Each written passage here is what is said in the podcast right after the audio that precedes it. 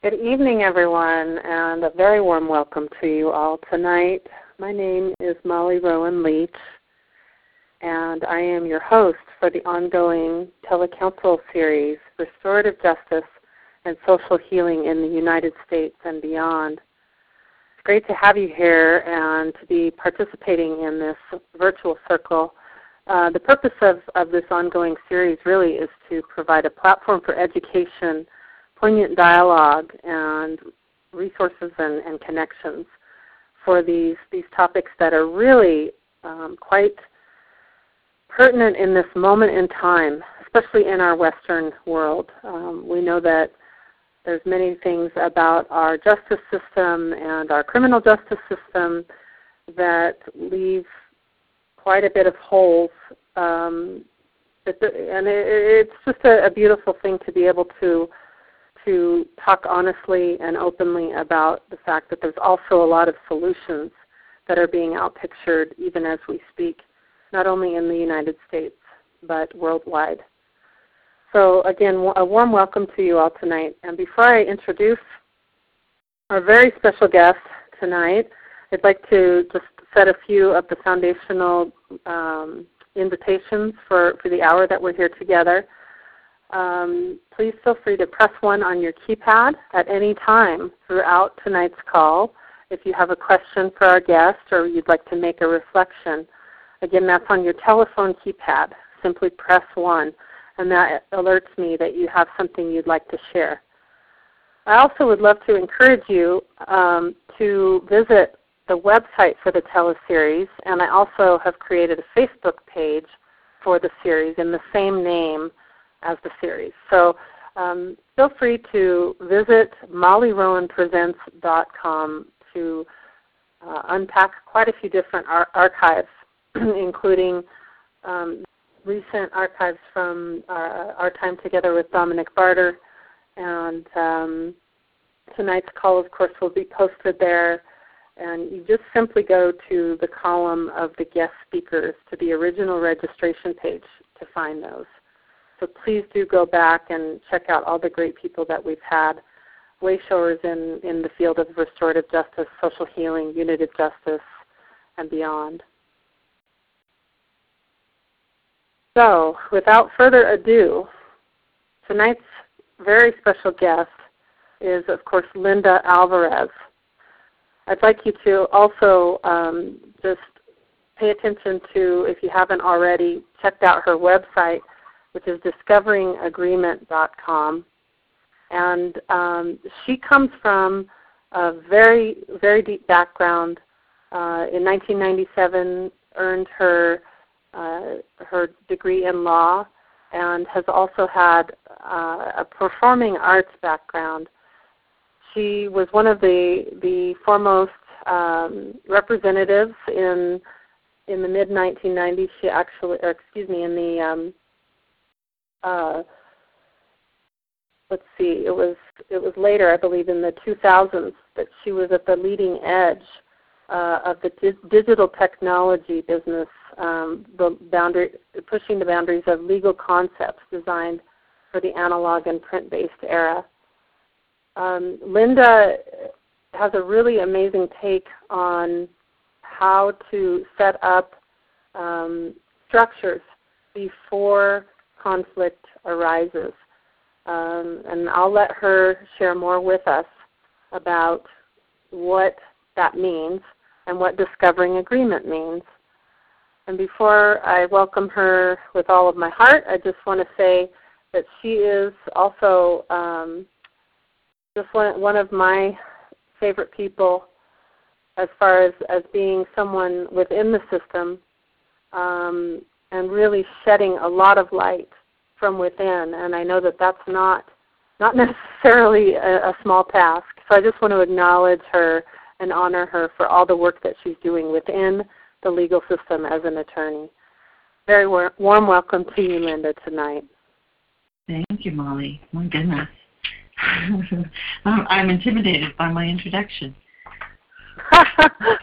oh, please don't be. And and I'd, I'd I'd love to just start out, if you wouldn't mind, by uh, sharing with us all um, perhaps a vignette of your path and what has inspired you to to um, maybe also kind of weave in about what discovering agreement means and your unique kind of take on um, on what you, you know how you see setting up structures before conflict arises and how that applies within you know within your legal practice.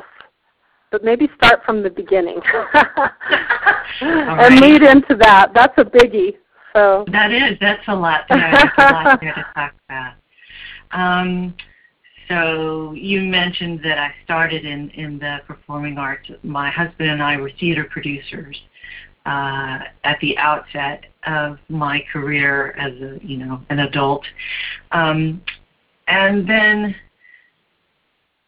through just becoming weary of the gypsy life and also weary of the sort of chicken today, feathers tomorrow nature of the theatrical world, um, we made a shift, and I decided to uh, take up another profession and ended up almost, well, actually on a dare, taking a, a law school exam. My dad dared me.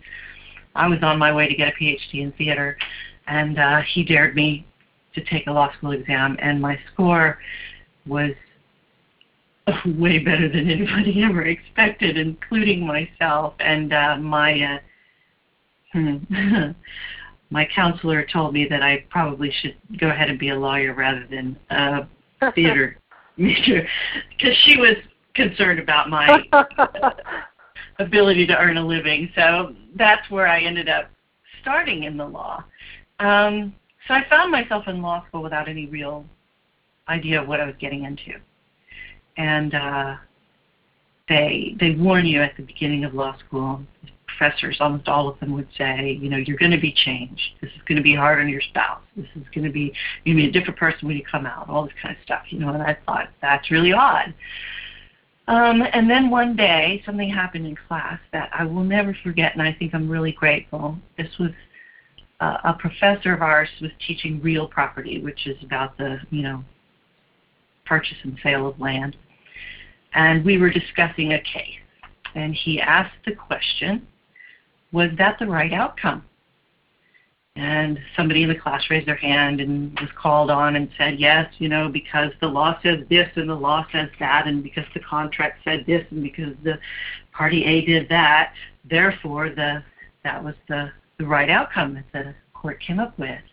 And at that point, the professor said, congratulations, you're warped I didn't ask you if that was the correct legal outcome. I asked you if it was right. And just hearing that really mm. stopped me dead in my tracks because I realized I had been right there with him on equating right with the correct legal system outcome. And I was so grateful to that professor for pointing out that blind spot. Um, but that set me up then to be watching from then on uh, for where the system was letting us down, for where the system was uh, maybe not serving the way that matched my personal values. Um, so I went on and began practicing law in the big law firms. As you say, it wasn't so much me as my clients who were on the cutting edge of the uh, development of technology, digital technology. You know, I mean, in 1992, very few of us were using computers, and by 2001, they were ubiquitous, and there was a whole world of digital content flow going on. So I was there serving clients right in the middle of all of that. And at the same time, you know, I was succeeding. There was lots of litigation. It was very exciting. But it just wasn't, it seemed that the way we were dealing with disagreement, conflict, uh, just was more destructive than productive. Uh, and I didn't enjoy the combative, adversarial, competitive uh, posturing that was required to be a good, in quotes, lawyer. Um, but that was what was required. That was what my professional responsibility rules told me was needed, and so forward through the clock. Um, and then in 2001, 9/11 happened, and uh, I had a lot of rethinking to do. I realized how unhappy I was as an attorney, uh, performing as um, the very best paranoid bully I could be, and uh, wondered if that was how I wanted to live, and that was where I wanted to be when I died. Because you know, I thought of all those people in the tower dying in their offices. Was, was were they doing what they wanted to do?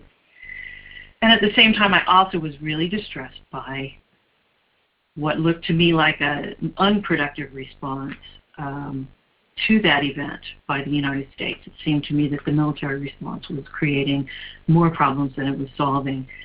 Um, but I could see that a powerful response was needed. And um, I got real curious about nonviolence and started to study it, seriously study it, just on my own.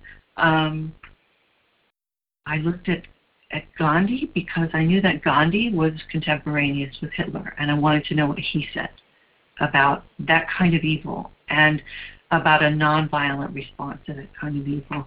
That led me to really years of studying um, nonviolence and and the determination to practice nonviolence in my life as a way of engaging conflict in a new way.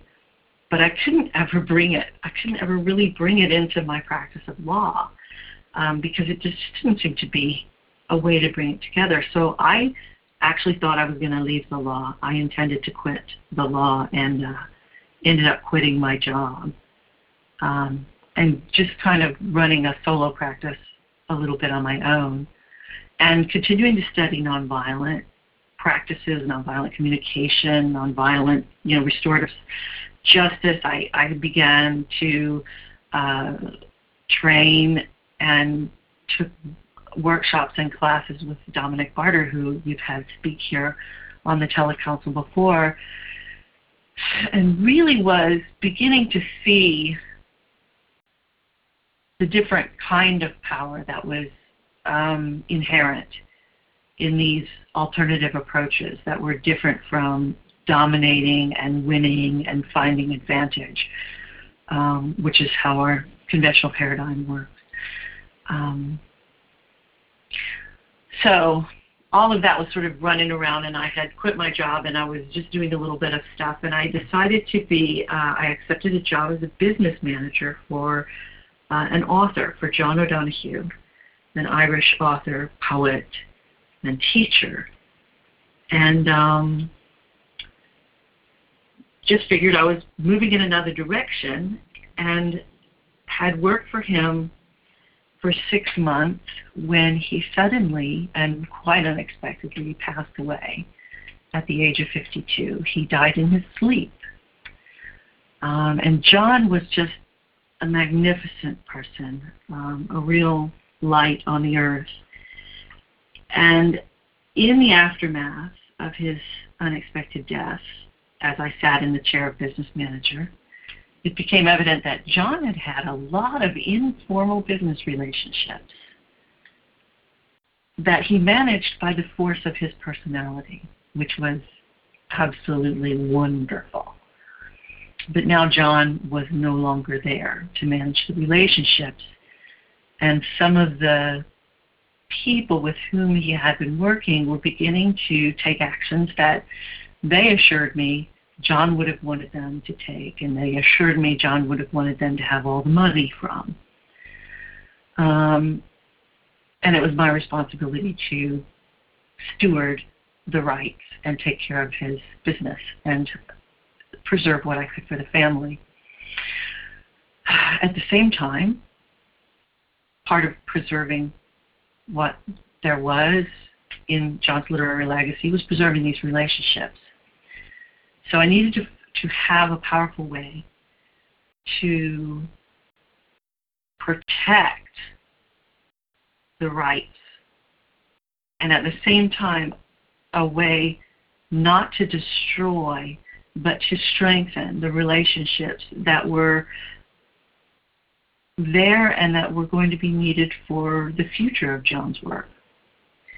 And it was at that, in that crucible, that the practice of discovering agreement developed for me. And it came out of finding a way to have a conversation that aligned the parties so that they could see that they had shared values and so that they would orient side by side instead of toe to toe and work together on a solution that would serve everyone.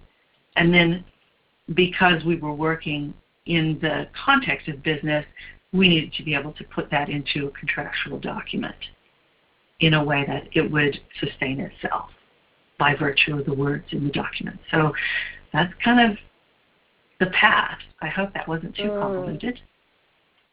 Mm. That's a powerful story, Linda. And John O'Donohue, of course, uh, I'm looking at a copy of his book Anam Cara right now as as we're sharing, and um, it's on my desk. Um, I, I don't believe that I had heard you share that story before. That that mm-hmm. was the the seed of discovering agreement. Um, bless his his spirit. Amen. Um, and and so, Linda, um, there's been quite a few people arriving, and I just want to pause again and welcome those of you who have have just been arriving since we started. I wanted to invite everyone tonight to please be aware that it's an open line as far as uh, if you'd like to ask Linda a question or make a reflection or comment of any kind, um, just please press 1 on your keypad, on your telephone keypad tonight, throughout tonight's call. We're together until the top of the hour, so um, welcome everybody that's just arrived. So, Linda, you, you shared something really uh, wonderful with me, and I'd like to share it with everyone tonight um, as far as, as giving a definitive kind of description of what, uh, excuse me, what discovering agreement is and what it, it may not be. Um, so I'd just like to read what what you shared, if I may. Um, sure. say Dominic Barter of course, of restorative circles, and he also is a former guest on this t- uh, on this particular series. Talks about the importance of having a restorative system in place in a community before the conflict arises, one that the community knows is there and can easily access and participate in when they are experiencing stressful or painful conflict. People often imagine that discovering agreement is about dispute resolution. But that is not really the active focus of discovering agreement. We try to enter the conversation upstream of the conflict, helping parties who are creating contractual re- relationships calibrate their alignment, clarify their shared purpose and values, and set up their own ideal systems for addressing change and engaging conflict as needed in the future. So, in a nutshell, the focus of discovering agreement is to design mutually satisfactory business relationships and enterprises, including setting up systems for meeting crisis creatively and productively. So that's that is a profound summation of what you've just been describing. Um, and I love how you say uh, we try to enter the conversation upstream of the conflict. And so I'm wondering if, if you might um, share with us. Let's just say you have. Uh, how, how do you start? How does it start out for you with, with your with your people, with your clients, especially if there's you know some some clients or uh, the people that are a part of the situation that may not necessarily be open to um, to this this approach. How does it start?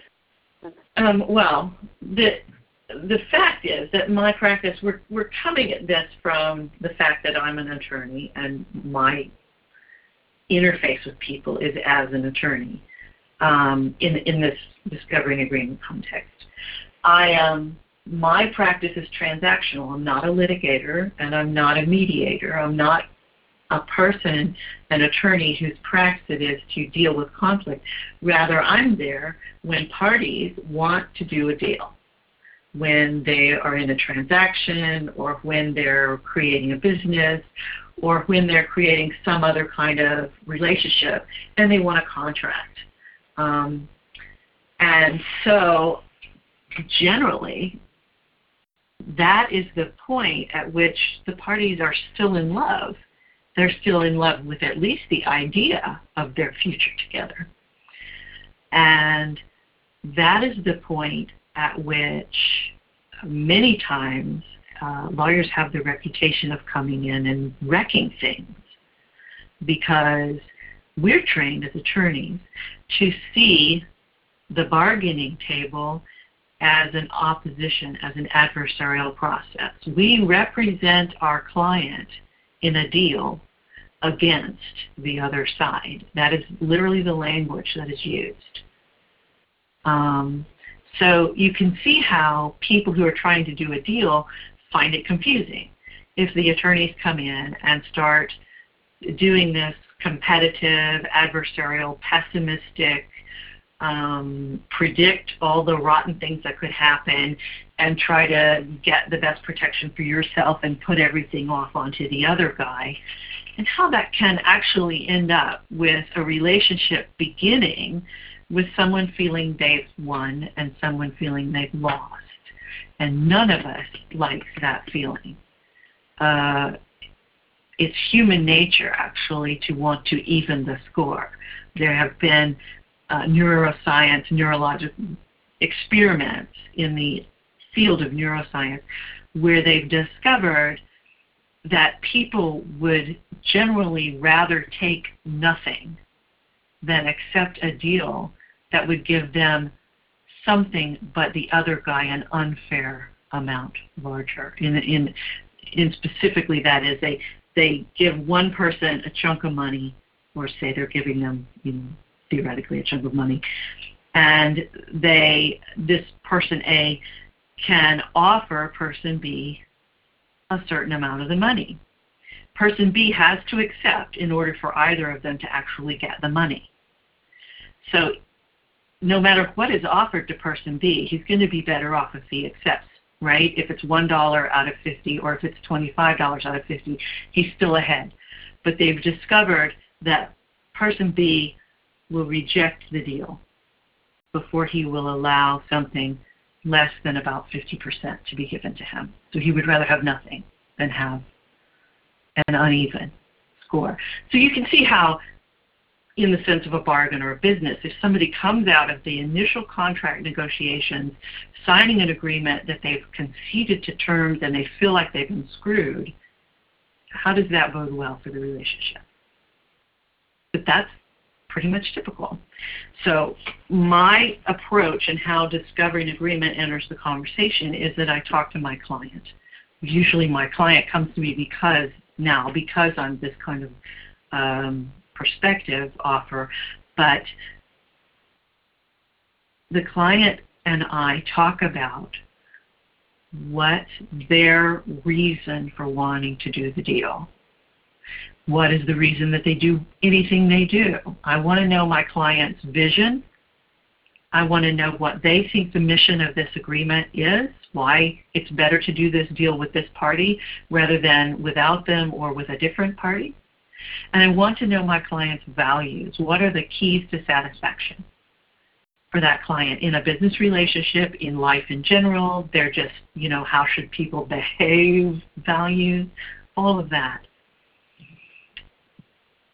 And then once I know what that is for the client, we ask the other side, what are your vision, mission, and values for this business relationship and endeavor?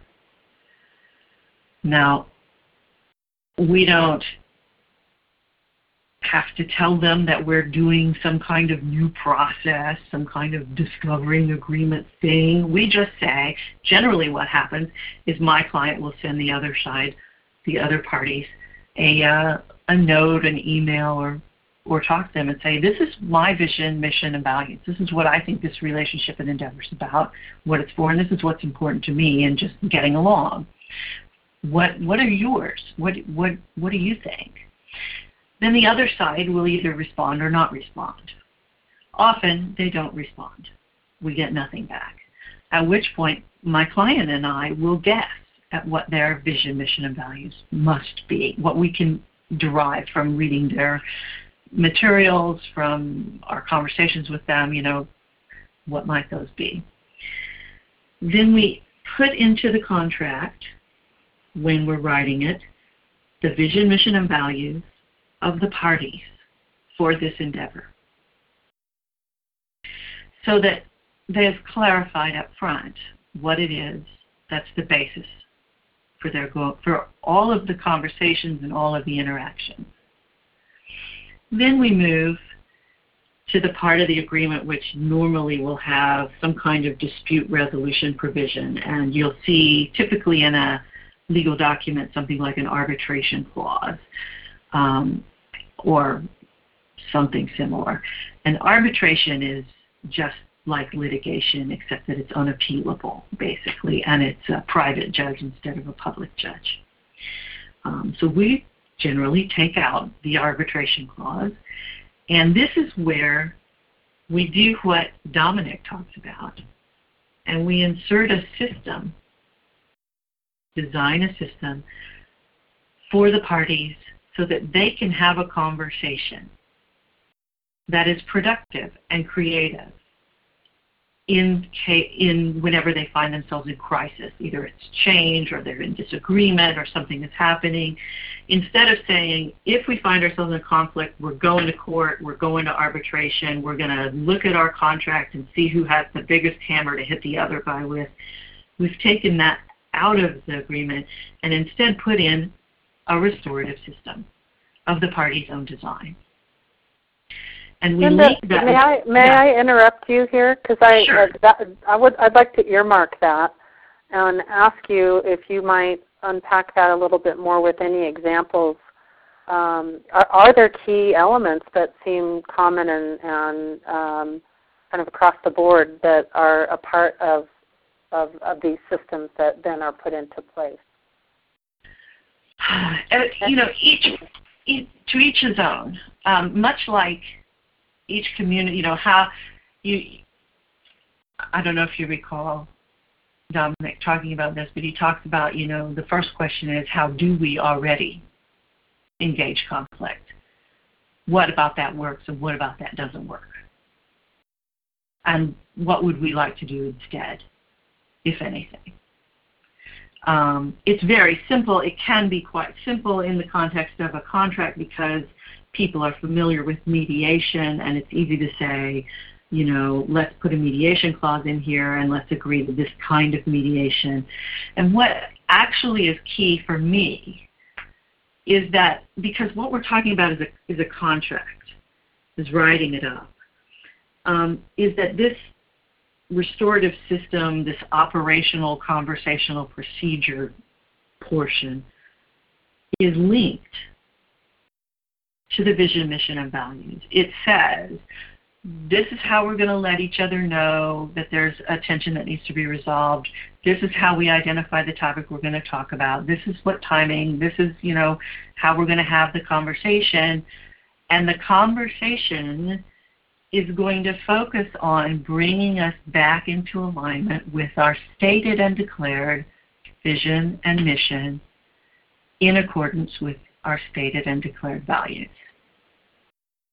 What that does is when you're in the moment and you're upset because you can't believe the other guy did that stupid thing that they did, that you come to this conversation and you say, This is the stupid thing I want to talk about. Or this is the problem I'm having that doesn't seem to be, make any sense to me. And the parties then have to look at, well, okay, that's the problem. How is that a problem in the context of our stated vision, mission, and values of this endeavor, of what it is we mean to do? Why is that a problem? Well, it's a problem because it subverts this meaning or this mission or this part of the mission. Okay, then what can we do that'll fix it? And you see how now they're not toe to toe. They're not saying you did this and you did that and you should have and I should have and it should have it becomes, wow, okay, here's the two of us looking at our vision, mission, and values again, looking at our situation, the one we find ourselves in, and then designing together our solution to it, navigating in accordance with this vision, mission, and values that we established early on, and deciding if those are still our vision, mission, and values. I mean, that can be as valid a place to start as anything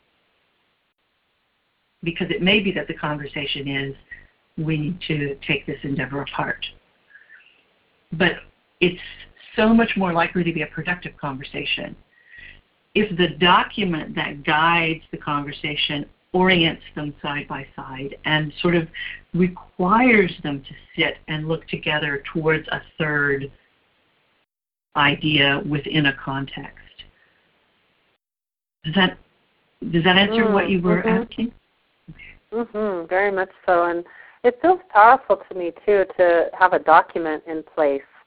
Um, kind of like it brings it down to earth a little bit more, so that you know not only the fact that that uh, the parties are working together towards what they're you know towards finding a shared uh, mission and vision and purpose, but but also can can refer back to that and also have the latitude, like you're saying, to um, re-up it and look at it and see if it's still meaningful over time and and and have that kind of that check in um,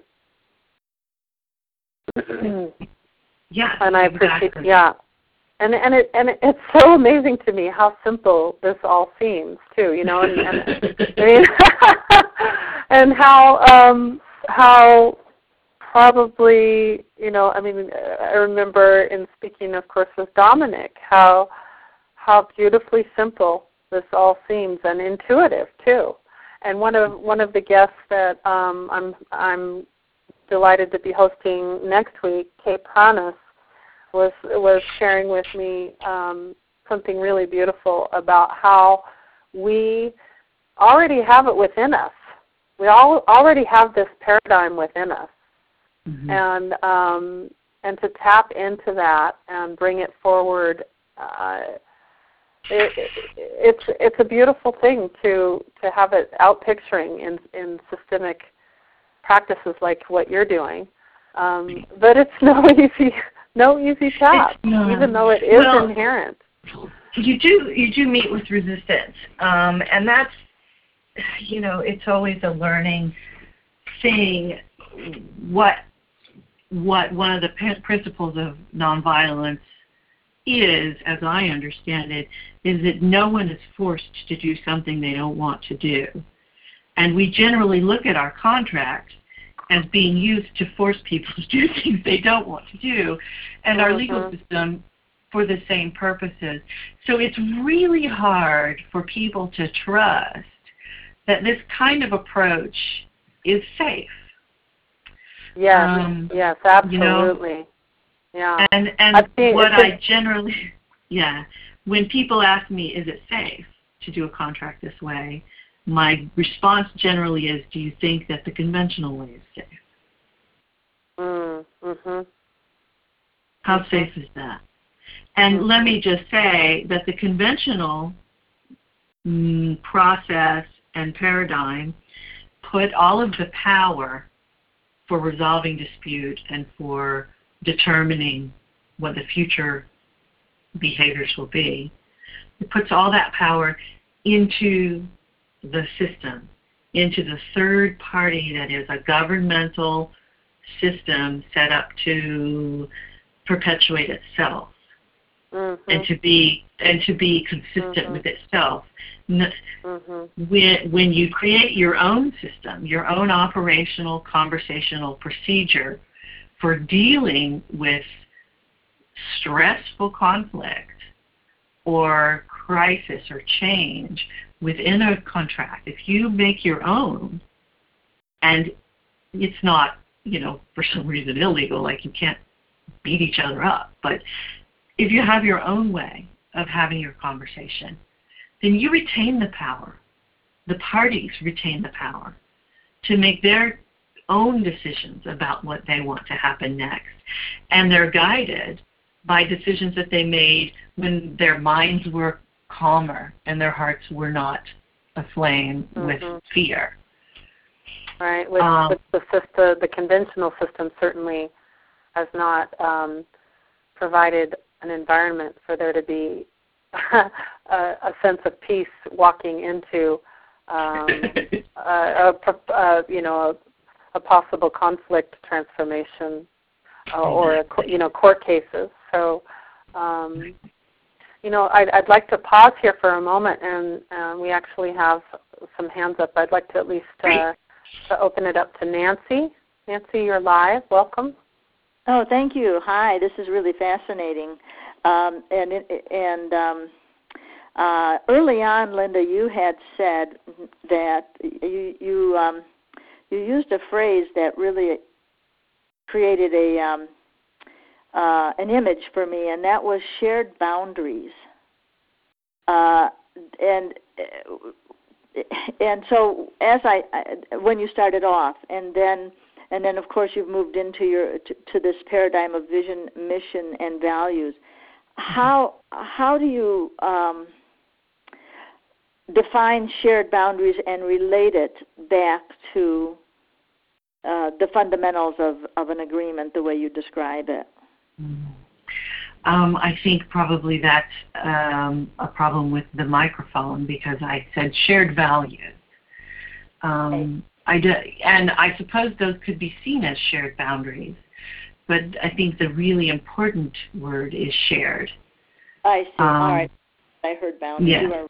Yeah. shared um, because generally when uh, a lawyer gets a call from a client, and the client says, I need an agreement, I need a licensing agreement, or I need a, some kind of rental agreement, or I need a transaction agreement. They need some kind of agreement. And then they'll tell the lawyer, here are the deal points. You know, I'm going to have, he's going to pay me this much, I'm going to deliver this product, I'm going to deliver it at this time. He has this much time before he has to reject it.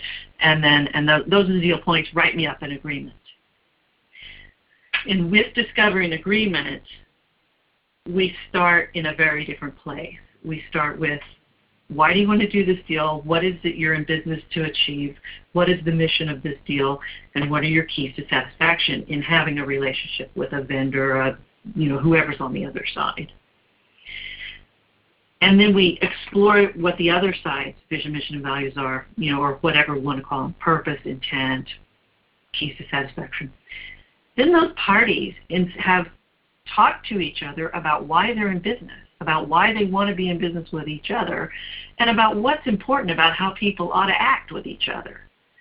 So they are starting from having a relationship. And then the next thing they do is talk about how they're going to operate when they find themselves in disagreement or if there's a crisis, how they're going to have that conversation, They've tied it to their vision, mission, and values. They know who they are. They know why they're there. They know how they're going to deal with conflict. And the deal points then just become the action plan for how they're going to achieve what they want to achieve together. Do you help? Instead, go ahead. Me. Yeah. Do you believe uh, that you help form that relationship, or do you help uncover it? That's why I call it discovering agreement. Is oh. because it's a conversation where they explore and discover where they're in agreement. So that you do not necessarily have to come across as a a coach or a counselor. I try never to be that. I see. Thank you. Exactly. This is this is theirs. As far as I'm concerned, it's all about them retaining the power over their own plan, their own lives, and their forward moving relationship.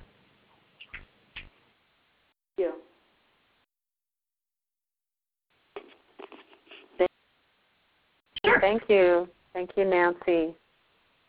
And um, I just want to again remind everyone that for the remaining the, the, the remaining time tonight, if you do have a comment or a question or an insight you'd like to offer into the circle, just press one on your keypad, uh, on your telephone keypad, that is. And um, I'd like to also bring up uh, a question that was submitted by a registrant uh, pre-telecouncil. Um, Pam asked Linda, um, she, she says, I would have liked to have used these ideas during my husband's divorce case with his ex-wife.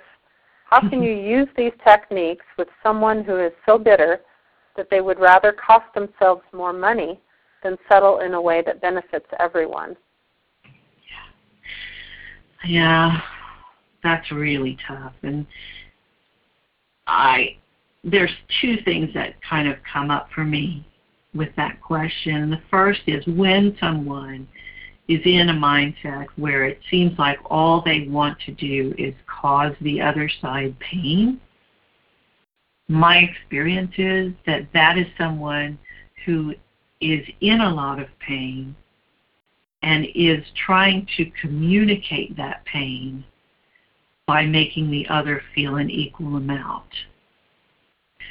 And that the only way I've ever found to deal with that is to step out of the resisting response to the pain and just start listening and reflecting what I hear coming from that person, what they're telling, what their message is about the kind of pain they're in.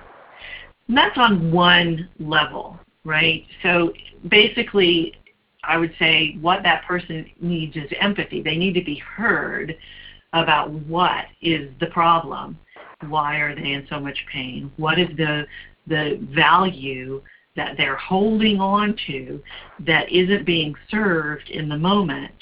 And once they feel heard, oftentimes they can let go of it a little bit enough to begin to see that you're not trying to take away from them anything more or destroy their ability to have that value, but that you might be looking at another um, another way to meet that value that doesn't also harm you.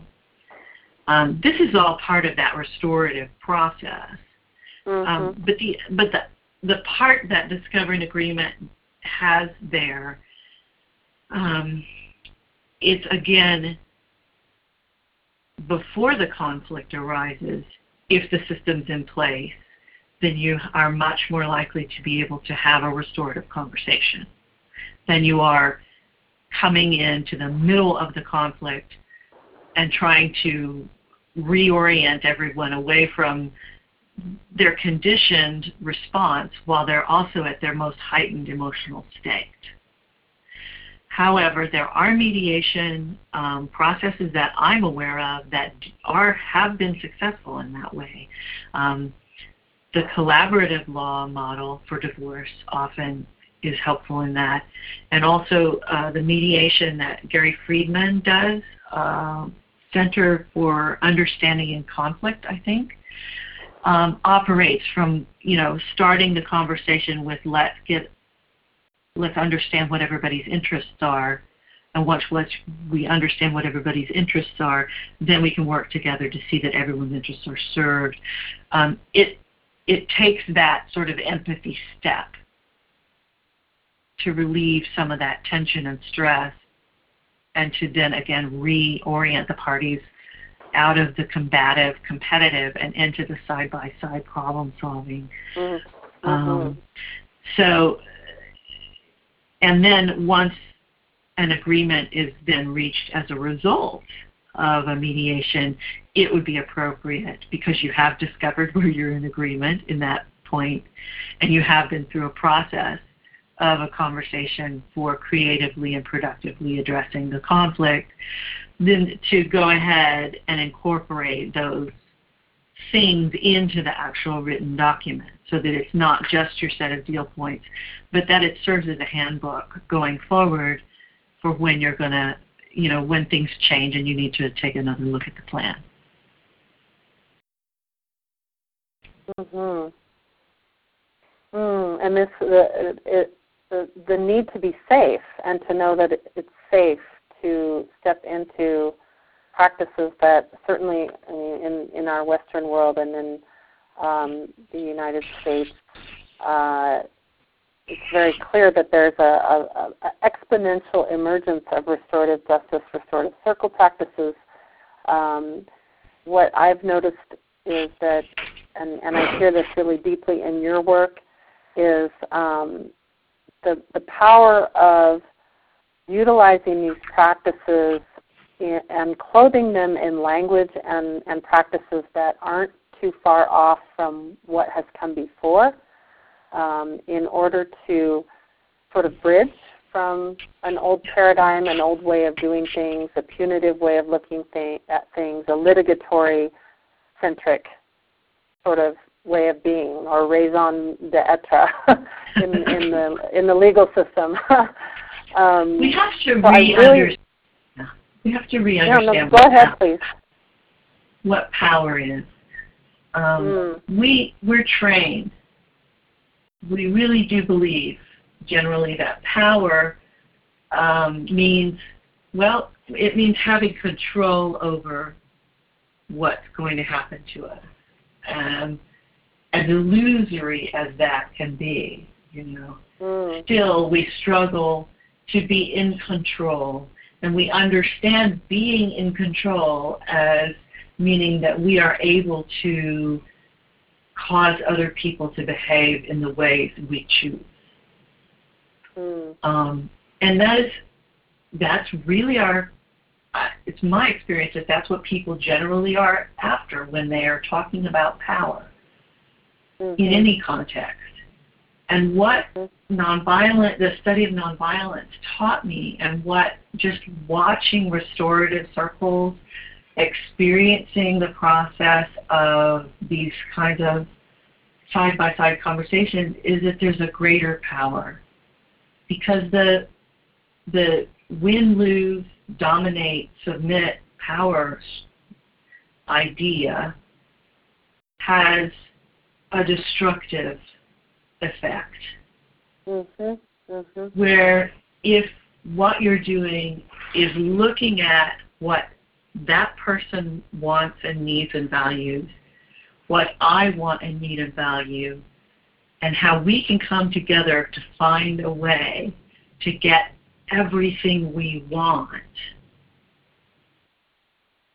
that in a in a safe then what we're doing is we're generating power together we're mm-hmm. generating and producing and we're far more creative um, so for me, it's really all about rethinking that to, that gut understanding of power. Mm. It reminds me a bit of uh, on on the Teller Council series for evolutionary lawyers that you were also a special guest on, Linda. Um, Riane Eisler was also on that series that I co-hosted with Kim Wright, and it always seems to come back to this shift in our consciousness, this shift, uh, if we really go to the, the depths of, of what, what we're in the midst of right now, it seems to really be, I mean, it clearly is a very powerful time to be alive. Uh, and we have such opportunity right now. Um, and it's an honor to be walking um, and serving towards uh, a world that, that really does work for all. And restorative justice seems to me to not um, to not leave gaping wounds, um, whereas punitive justice uh, leaves wounds uh, present in uh, not only the, the victim, but you know the perpetrator and the community. Um, exactly. It's so I, just, yeah, it perpetuates itself that uh-huh. retributive justice is violent, and violence perpetuates itself um, because there's always it plants the seed for someone to try to even the score or try to get their pain heard in a way that you know causes the other. You know, we understand justice as the other guy hurts as bad as I hurt. Um, and the restorative model looks at how can we actually heal the situation so that we haven't left any seeds of violence or hatred or this this need to get even or pain yet to be heard that needs to be you know escalated into um, causing another guy pain. It's finding a way to really end the cycle mm. in a in a in a strong way. Mhm. Mhm. It seems to me to be a planting of new seeds as well um, for future generations. And like you were saying, it's it's it's a it's we, we're generating something together, and probably getting very surprised along the way too.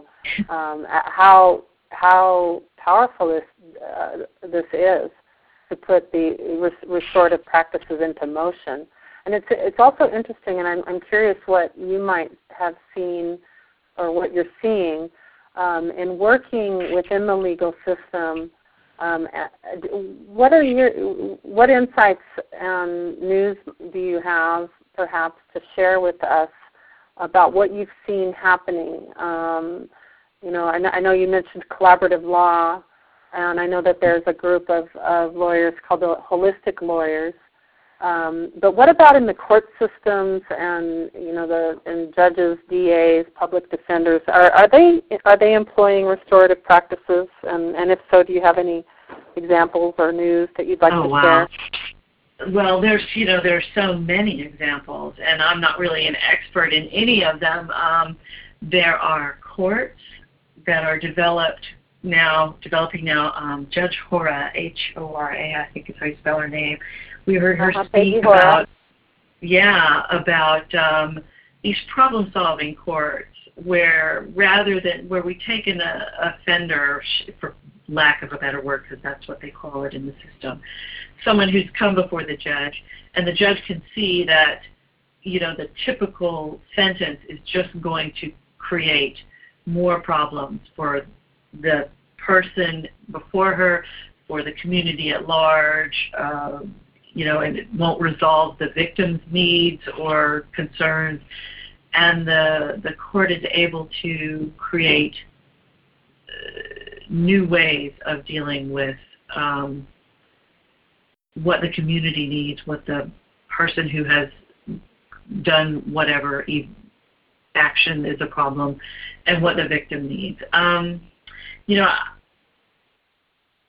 what I also know is that I, I last year went to the uh, a conference held in Oakland or Berkeley uh, about mindfulness and the law, and it was a gathering of legal professionals who practice meditation, have a mindfulness practice, and mm. how they incorporate it into incorporate it into their work, and there were, I think there were two or three federal court judges there who uh, were willing to stand in front of a group of people and admit to being meditators. So I have to say that's progress. yeah. Um, yeah, they're Very beginning to so. teach mindfulness practices. Uh, Judy Cohen here at the Golden Gate uh, University School of Law is teaching a course in mindfulness to the law students there. There are programs in Florida. There are programs in Berkeley. There are programs. I think um, the law school up in New York has a. Uh, I know that at one time at least they had a track for their law students to take to be a contemplative uh, study course that they were studying contemplative practices alongside the law in getting their uh, Juris Doctorate. So, uh, you know, the people within the legal system who are working in it know it's broken. They know mm-hmm. it's broken. They mm-hmm. live and work in it, and they mm-hmm. are heart heart sick about it. But they don't have so many alternatives, or they haven't had in the past alternatives that they knew they could put their weight on. So having people like Dominic Barter and Kay Pranis who are out there creating alternatives, practicing the alternatives, demonstrating the efficacy of the alternatives, and hopefully discovering agreement by the same token, this demonstrates to the people within the system that there is an alternative that is viable. Mm-hmm. That they that by choosing an alternative they are not at risk, but they are actually they can show by track record this is a better way to do things. This is a safe way to do things, and mm-hmm. we're far more likely to be able to migrate to a new way. Um, but it takes these pioneers, and it takes their mm-hmm. willingness to uh, just go ahead and do it on their own, and mm-hmm. um, and and that's just it, it's that's what I'm seeing. Is there, like you say, there begins to be some momentum. Mhm. Certainly is, and and um, that that piece of of just diving in um, when when something happens in your community locally or, or even within your immediate community as a you know as an extended family or as a household. Um, these are uh, there's multiple opportunities happening every moment and every day for us to dive in and engage in nonviolent practices and restorative practices, and it's amazing um, what can happen when we just simply make a commitment to you know to starting a circle in our community. Like I, I know here in, in Crestone, we've done that uh, around a violent crime that happened, and um, there's at least 30 to 40 people coming almost on a weekly basis um, in response to the crime itself, and uh, it, it, it's very powerful for for us, and we can make a change um, by simply committing to diving in and being present in this way. I truly believe that, and I really thank you so much, Linda, for for being with us tonight and for um, for all that you are and do in the world, and the models and the pioneering that you you are uh, way showing. Um, and I just I'd like to invite you. Do you have any any comments that you'd like to close with tonight for the circle? Oh, yeah. I always like to give a little bit of John at the end of the conversation. Mm. You ready? Yes. Oh yeah. Here's here, here's a stanza from one of his blessings. May my mind come alive today to the invisible geography that invites me to new frontiers, to break the dead shell of yesterday, to risk being disturbed and changed. May I have the courage today to live the life that I would love, to postpone my dreams no longer, but do at last what I came here for, and waste my heart on fear no more.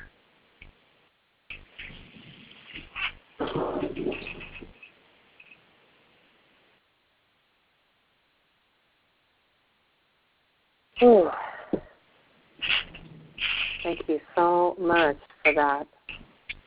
Sure. No, thanks, Word, yeah, words do not suffice for that. I just want to hold on to that and not even say anything further. Um, and alas, I must, in thanking everyone for your presence tonight with Linda and encouraging you again to, to visit her at discoveringagreement.com and also to visit mollyrowanpresents.com to discover the audio archive from tonight's circle, and of course, all of this telecouncil series and the archives are free. Um, the audio of the archives is streaming online from uh, tonight's call and from other calls in the past. This is a telecouncil series that has actually been going on since last year, and I'm simply honored and delighted and excited at what we do here together. Um, and I cordially invite you to join me next week as I host the amazing Kay Pranis. And uh, that's same time, same place. You do need to register again for that. Um, and also in the near future, we'll be talking with Dot Maver, um, Jeffrey Feinberg, and uh, Heart Phoenix from the River Phoenix Center for Peace Building, as well as Libby Hoffman from Fambul Tok and um, Catalyst for Peace. Fambul Tok is a, a very powerful film, and I'm so excited that she'll be joining us. That's next month. But keep keep uh, keep posted with us. And again, Linda, thank you so much for everything. My pleasure. My pleasure. Have a wonderful evening, everyone, and thank you.